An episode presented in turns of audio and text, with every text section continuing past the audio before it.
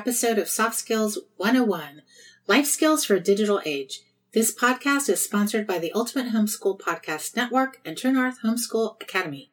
We hope you check out all of our offerings at TrueNorthHomeschoolAcademy.com, where we offer live online classes, clubs, testing, ebooks, community, a unique special needs program, and more. You can find us blogging two to three times a week at TrueNorthHomeschoolAcademy.com. Please like and follow us on Facebook, Instagram, Pinterest, and Twitter, and we would love it if you joined our Facebook groups. Please like, share, and download this podcast. We've been talking about teamwork this month as our soft skill. And last week I was joined by my husband, Dr. David Nehring, who is with me again this week. Hey, David. Hey, Lisa. Uh, you didn't get sick of me last time, huh? no, we're in this together. we are in this together. So you're, we're a team. We're teamwork. We are teamwork. and, and we've, we've worked a little bit on what we're doing with this podcast, you yes. know, what our, what our vision is, what our purpose is, our mission. Uh, we've kind of figured out roles a little bit here and it's, we've actually had to work more on it than I hope it seems like. yeah. Well, it's modeling is a good thing, right. right? So we did that. We first talked about what our purpose or, or a purpose was, the vision or mission. We then began to rough out our goals as, as breaking up that, that vision, that mission. Uh, we then talked about uh, roles and uh, defining roles, and we used the five common topics. And, and now it's time to get a little bit more specific. Talk about defining expectations by talking about refining goals with SMART goals. Okay, so like David said, our next step in talking about teamwork is to really get into SMART goals, and we're going to really refine our goals now. Um, SMART goals are specific, measurable, attainable, realistic, and timely. Specific is exactly what do you want to do. Measurable means you've defined it, it's concretely delimited.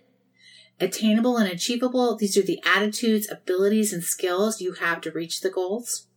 Realistic, these are realities, limiting factors, and cost benefit analysis. And then timely, when you set goals, can you reach the goal in time? Now that might seem really vague, but we're going to talk about seasons and what that all means in specifics. We want to talk really quickly about the Goldilocks principle, especially in regards to homeschooling, as we talk about SMART goals. So, David, do you want to share what the Goldilocks principle is? Well, Goldilocks uh, principle is not too little, not not too much, not too hot, not too cold. You're looking for goals that actually fit the student. Mm-hmm. And fit the situation. So the goals that they're going to have as an elementary student are going to be radically different than they are as a high school student. And the Goldilocks principle means that your kid's brain is eager for a challenge and you need to set goals for them to meet that are just outside their comfort zone. I hear from a lot of homeschool moms, especially with teenage boys, their kids are bored. They've been really nice kids and they're respectful and kind and gentle and courageous and enthusiastic about learning. And all of a sudden it's like they just hit this wall and they're bored and grumpy and grouchy and picking on people in the house. And in my opinion, that really has to do with the fact that their kids are probably really bored and they need a challenge and they need to get knocked down so they can they stand up again. Well, again, that's the case with kids, uh, particularly young boys or, or, or high school, junior high age boys, but really all children they get to a point where they've sort of mastered the context, mastered the environment, mastered a lot of the basic tasks, and they want something more. Mm-hmm. And if the parent doesn't give them more, they'll find ways to make it more challenging, right. both for themselves and the parents. Not, not always good. I, one of my favorite stories about our now 19 year old is a couple years ago he started taking karate. Now we're a little bit older parents, so if you have a 19 year old, we're probably older than you. But um, Ethan had just started taking karate and David's done karate for a long time. So, so Ethan would go like, dad, let's spar. And they'd go out into the front yard and David would inevitably like just take out Ethan. Ethan would be flat on the ground and Ethan would come in just sweating and huffing and puffing and like, that was a blast. I mean, he just thought that was the best thing going to get knocked mm. down by dad. Right. Yeah. He did not expect me to. He's like, still have he's fast. yeah. Unlike me, not fast.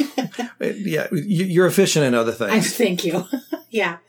But, but the whole point of that story is that young men want to know that they can come up against something and get knocked down and it won't kill them. They, they can get back up again. They need to know they can do it. Yeah. They need to have someone believing in them. They need to believe in themselves and they can only do that by uh, conquering challenges. Right. So the Goldilocks principle and the importance of SMART goals. And also we want to just talk about the importance of standardized testing. There's a lot of controversy in the homeschool world about testing and the importance of testing. I think it's really important to test and have some kind of assessment loop, feedback loop built in as you're homeschooling because kids want to know if they've achieved and attained something. Now, this doesn't mean that you have to be really goal driven and really um, high performance oriented in your homeschool. Not no, you can be if you want. No, you can be if that's that's what you're called to. But it means just having some kind of feedback loop that the kids know that they've achieved something and they're going on to the next level of stuff. I think this this is our biggest area of, of where we've grown in our homeschool journey is recognizing the critical importance of actual tests because the tests aren't for some external authority to know where your kid is at. Rather, the testing is really for you to know exactly where they're at but more importantly than you knowing is your child knowing, mm-hmm. because that's an important part of self concept. Uh, the field in my mental health field had gotten way off into self esteem. It still is.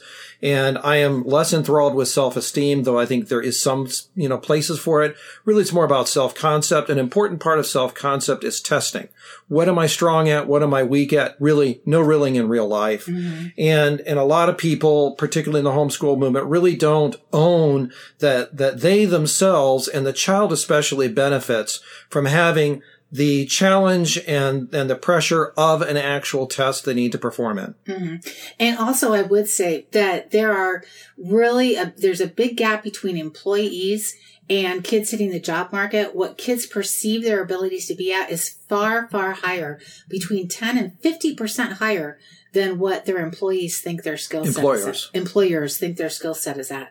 So testing really gives a reality check to your kid. They might feel really good about themselves and not know anything. That's right. the problem. And, and reality checking is an important part of what we'll talk about today. Mm-hmm, right. So we want to jump back into goals and just talk about commitment to tasks getting specific and measurable. This is the S and M in the SMART part of a SMART goal. These are little promises and they have to be measurable. The, the specific and measurable, that's when we're actually establishing expectations. Mm-hmm. To have any kind of team, you have to negotiate and establish expectations and they have to be specific and measurable. How do I know that I've accomplished what I am to accomplish? How do I know you have? Vice versa. Mm-hmm. It's, it's, if you don't have specific expectations, you're going to have intractable conflict. Mm-hmm. And it's important that the, the goals that have to be measurable. Measurable means that how do we know this and that they're rigorous mm-hmm. so that they're, they're actually thorough, exhaustive, and accurate, and, and specifically tied to the goals of the learning activity, mm-hmm. so that so that there is a very definite substance in what is being accomplished in the teaching that is being done. So again, it's important that the goals be specific, measurable, and to that we'd add rigorous. Right. And just like if you were on a baseball team, you're going to have specific goals and they're going to be measurable. You're going to know if you actually. What's the scoreboard is for. It did the right, right, exactly. And that's what the, actually the team,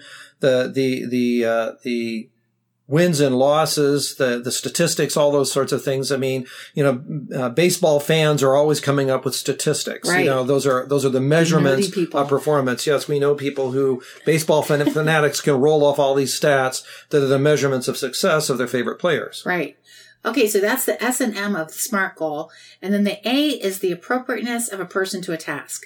We've probably all run into people who were maybe good at what they did or maybe not so good, but really it wasn't a great fit. Yeah, the Peter principle is, is a good example that people being promoted beyond their ability mm-hmm. of, of real competence, which that's okay if the person's willing to learn, but very typically one gets into a place where people in positions of responsibility quit being willing to learn. Right. So that's they're starting to get things that are not appropriate. But in, again, tasks have to be appropriate to their to a person's skills, ability, and maturity, and the role of that person. Um, again, like in with oxen, when oxen are yoked, the yoke has to be balanced to fit the two oxen that are there, mm-hmm. so that those oxen can pull uh, equitably and fairly. And that's where, this is where another problem comes in, in these conflicts surrounding appropriateness is a lot of times people want things to be equal, right. but equal is not always equitable or fair. As that making things completely equal does not take into account complexity. I mean, you have to know yourself. You have to know the other person. You have to know what actually works for them. So, you know, equity and fairness has to do with equality in principle mm-hmm. and and e- complete equality does not take into account that kind of complexity in the end. I mean, I think you had a great story about an issue of fairness when you're in the Uintas. Right. Well, and one of our friends had scoliosis, so she had a soft pack. But a week into the into the but hiking, didn't you have to sort out those packs and those loads before you ever started? Before you started it, you sorted out how much was in each of those packs you know, before you started on the trail? Right. Everybody had a pack and they had their own personal stuff, but then we all sorted out um, all the food and all the other items that we shared in common until Margaret just got really worn out with the weight of her pack. And so what we did is we redistributed her pack between the rest of our group of five. So she kept 20 pounds and the other 60 pounds got redistributed between the other four of us. And in that way, she was able to finish the trip. That's what was appropriate to her. It was appropriate to her and the rest of us could handle it. Right. So even though it wasn't fair necessarily. Well, it was fair. It just wasn't equal. Right. Exactly. Because we all wanted, to, our goal as a team was to finish together. Right. But not only you had to change change up weight expectations, didn't you also have to change up time expectations? We did because one of our teammates got diarrhea so bad and he had to stop all the time. So that really slowed us up because we didn't want to leave him behind. So your timelines got changed. Yeah. We we ended up making um, amendments for him because we wanted to end together. Right. So these, what ended up being the case in the end is appropriate expectations suited to each person given their actual conditions in that situation. Mm-hmm. Right. And working as a team, you have to account for the people who seemingly drag down the system and yet you have to trust in the fact that God has a plan for the drag. Well, it's it's often not a drag, but it's actually part of the greater story. Again, remember yeah. we said the, the small story, our roles and and specific uh, team ideas of what we're doing, mm-hmm. but there's also a bigger story, right? Always. And so that bigger the the what's happening with that individual member of the team often is happening in the bigger story, not the smaller story. Mm-hmm. Yeah, I think it's important to take in take that into account, especially for those of us who might be really task oriented. Is that sometimes what seems like a real drag on the system is really God's part of the plan for all of our redemption, really. Well, it's the difference between task orientation and relationship orientation that the task relates to what we're doing, but there's also the relationship, which is the greater story.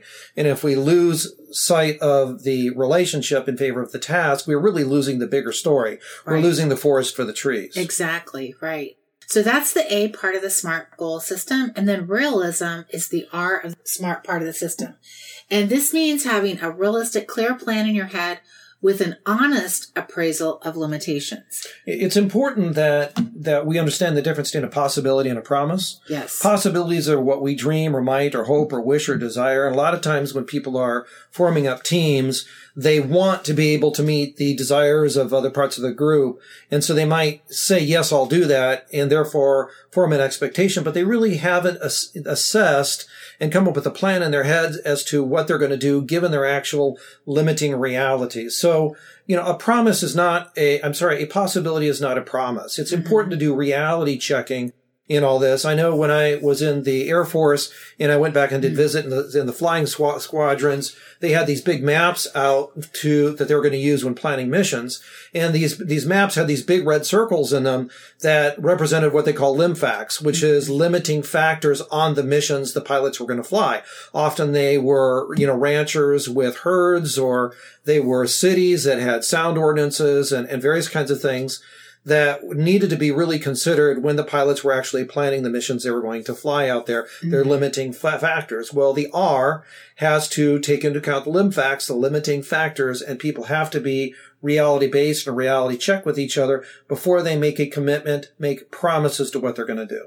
And this gets back to another military com- uh, concept of always um, you're improvising, you're adapting, and you're overcoming. Because realism, uh, when we're 20, realism looks a lot different than when we're 50.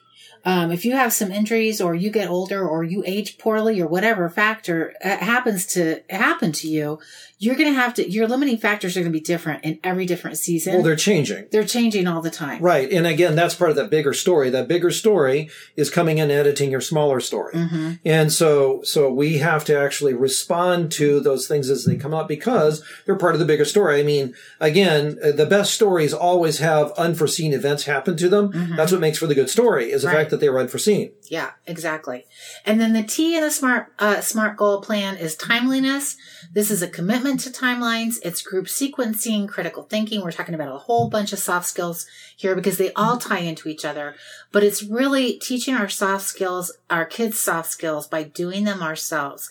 And timeliness factor has to do with those little promises across time to get to the larger goal. Well, again, any team, they have to actually, the, the team work is each of those goals being met for with other people's goals in a sequence that allows it to happen. Mm-hmm. I mean, any any large project has to have a timeline where each person's promise comes in. Uh, the promised uh, role, task that they're doing occurs in a certain time frame, so that other people's tasks can come in. If we don't sequence things together, we don't have a complex um, project that we can accomplish together. It has to have sequencing right. in order to, to occur. Uh, so one of the things we do in our family is we have a weekly planning meeting often sometimes more than once a week because we have multiple cars multiple people driving different jobs a lot of different tasks going on. We have people traveling every now and then.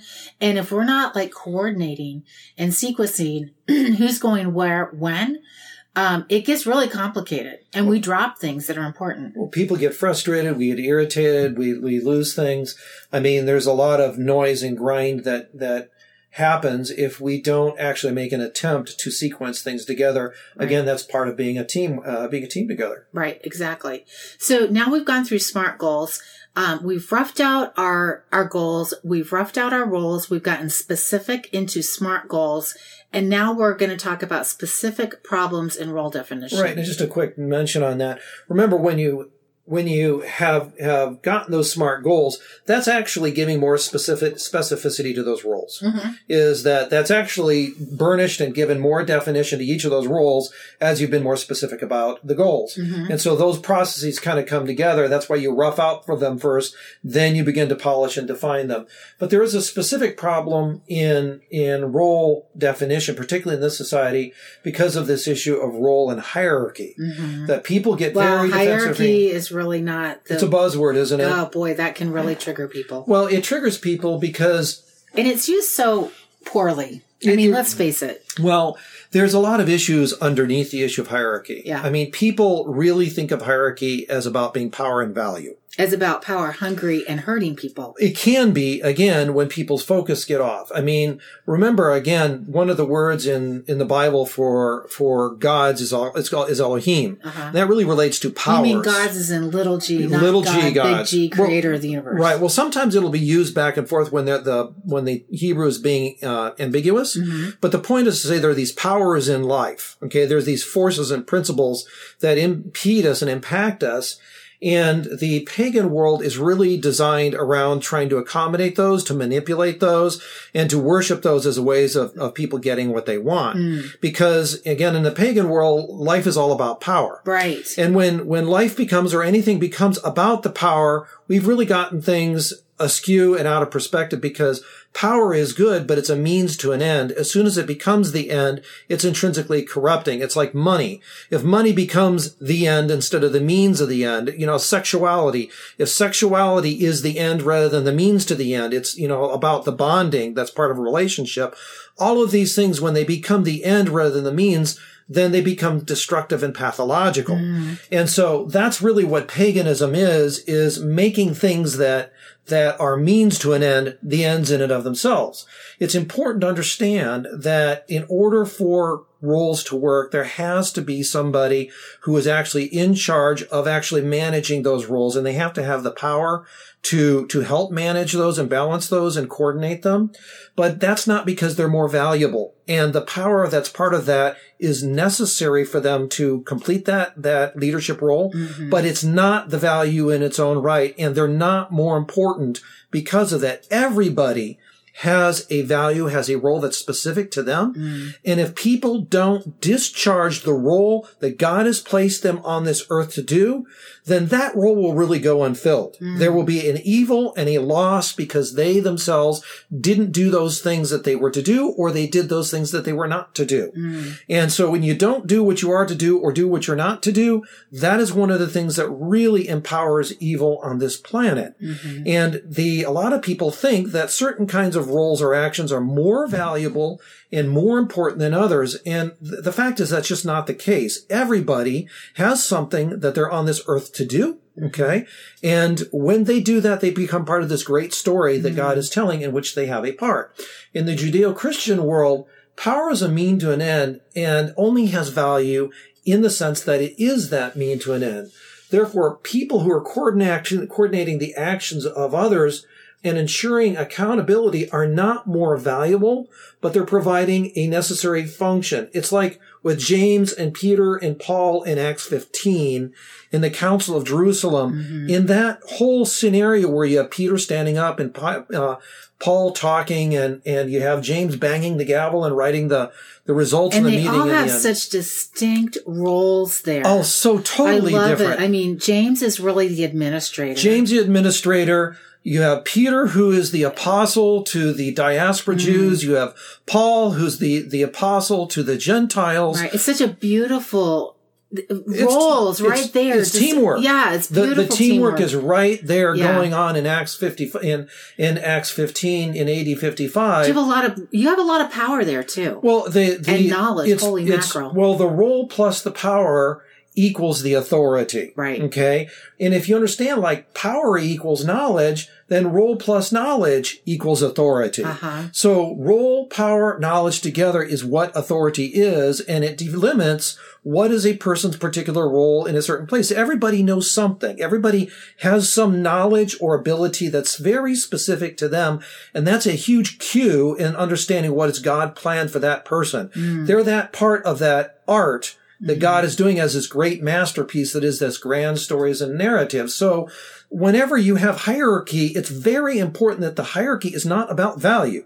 Okay. Right. And well, the power is specific to the role there. And, and I love thinking about, um, Peter when he was actually walking and just his shadow cast um, actually heal people. That's real power. Well, it's and yet power. he was so humble in that power. Well, he was he was humbled earlier he on. He was humbled. When, yeah, when he was at the beach. But look at James too. I mean, he got like when Jesus returned, he says, James, let's have a little chat. You right. and me. They, they Nobody knows what they're talking about. Right, right. Paul talks about that. He appeared to James and we don't know. But the point about Peter, Peter it was Peter's shadow.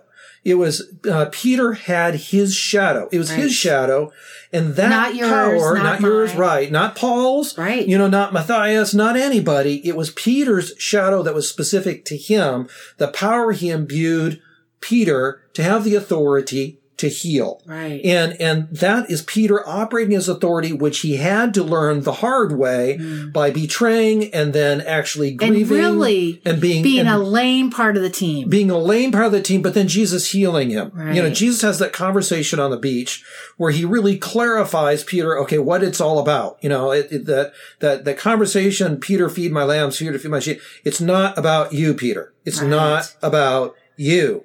And when Peter gets that, now he's ready for that second chapter of Acts. And, and now and, he can just go. And really, he went till the bitter end and he and his wife died terrible, what we would consider horrific deaths. Glorifying God. Glorifying God and really being the ultimate team player. Right. Wow. So we need to wrap up this episode of teamwork, but we will be right back next week to finish up. We have more to say on on the whole issue of teamwork as a soft skill. And we hope you're enjoying this podcast. This is Lisa and David Nehring with Life Skills 101, Life Skills for a Digital Age. We'll see you, Lisa. Bye, David.